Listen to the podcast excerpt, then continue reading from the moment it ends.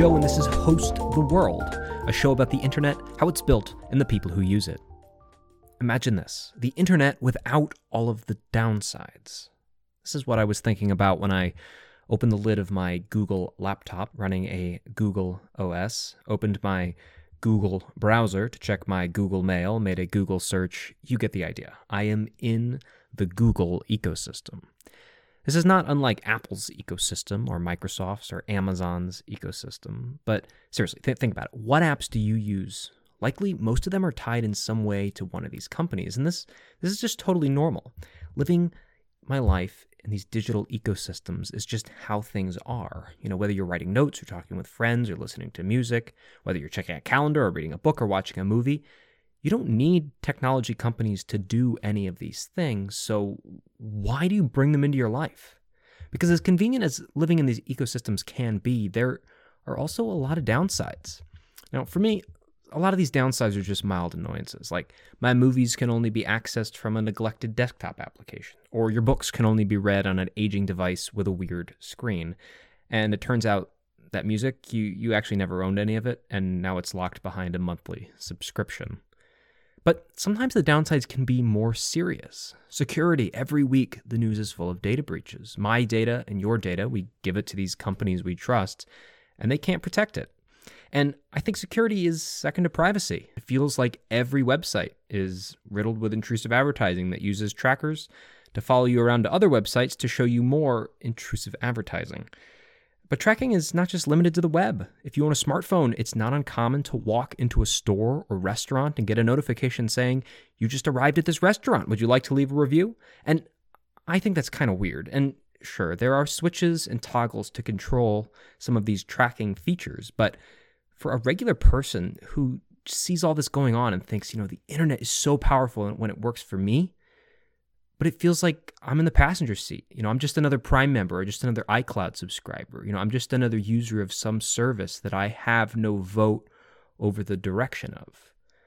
Now, I don't want to be anti internet company because many of these companies have products that make people's lives better. But all of this thinking brought me back to that question. You know, with all of these downsides, why do I let these companies into my life? And the answer is because I don't know any other way to benefit from the tools of these ecosystems, you must agree to the terms of service. You've got to play their game. But, you know, come on. There's got to be some alternative. You know, what does it take to use the internet services that I rely on without all these downsides? You know, is there anything you can do? You know, what do I have to do? Do I have to host everything myself? Actually, can can you do that?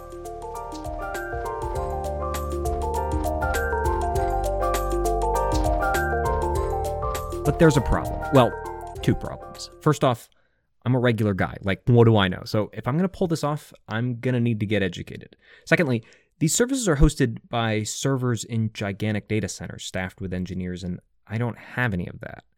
However, there is a silver lining. It's just me. You know, I'm not supporting the user base of Gmail, so I don't need expensive computers or gigabit fiber or 24 7 uptime.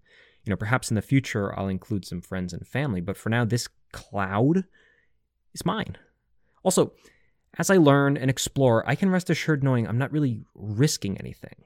When I make mistakes, I will have learned something, and if I screw up really bad, I can always pull the plug and start over, and I'm all right with that. Okay, so hardware, let's make a shopping list. What do I need? Number one, an internet connection. Okay, got that. Number two, some spare time. This includes time for setting everything up and maybe some future maintenance.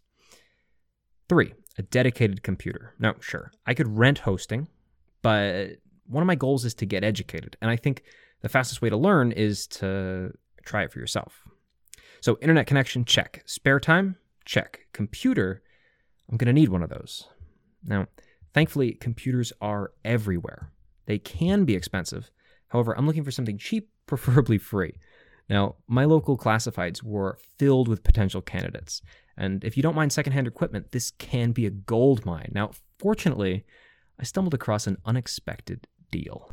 Are you ready? Or Yes. Sure.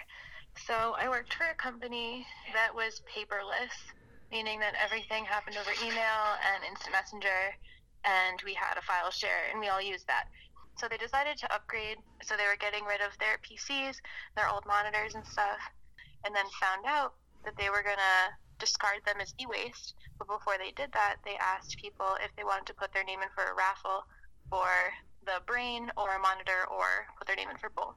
So I put my name in for both, and they ended up picking me just for a brain. I'm pretty sure none of the pieces actually went for e waste. I think people took every piece and they had this transaction thing online where they put in a ticket and I had to like buy it for a dollar or something. I think it wasn't totally free. I think it was like a dollar out of my paycheck or something. But basically, once I completed that little transaction online, I got to take it home.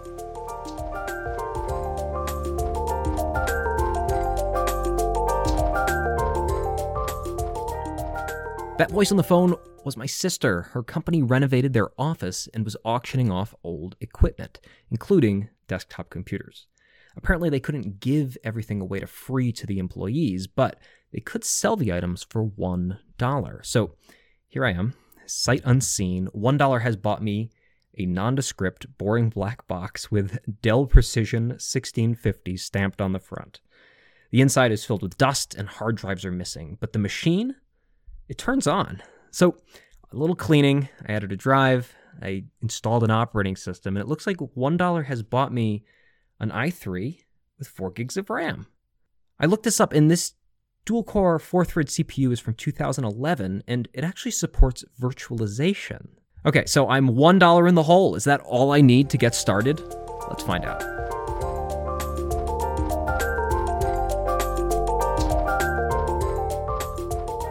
Now that I've got hardware, let's turn this bargain basement corporate desktop into a data center.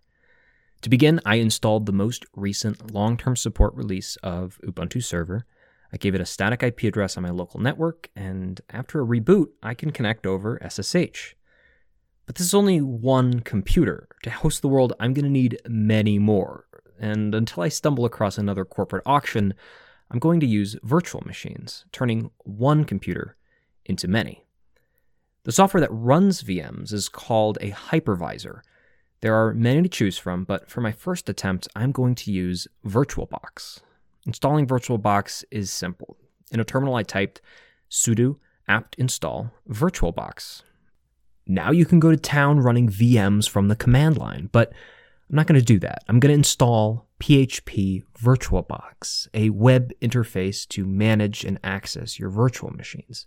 The interface replicates the familiar desktop experience, but now I can manage my VMs from anything with a web browser on my local area network.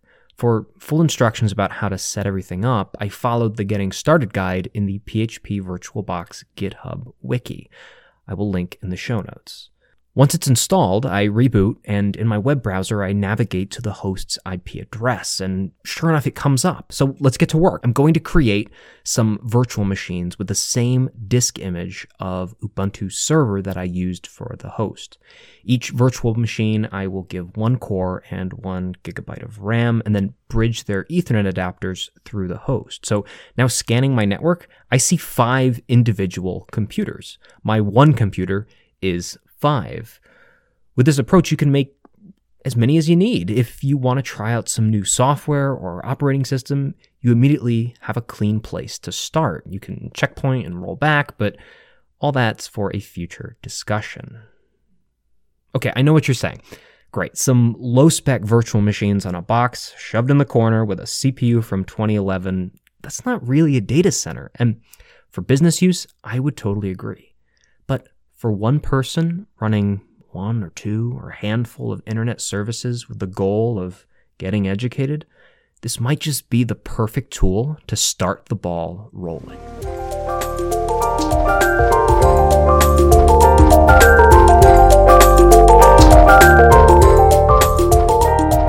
Next time on Host the World, I'm going to introduce myself to the grandpa of web servers. Actually, host something, and if there's time, try my hand at some really simple syndication. To learn more about the show, visit hosttheworld.org.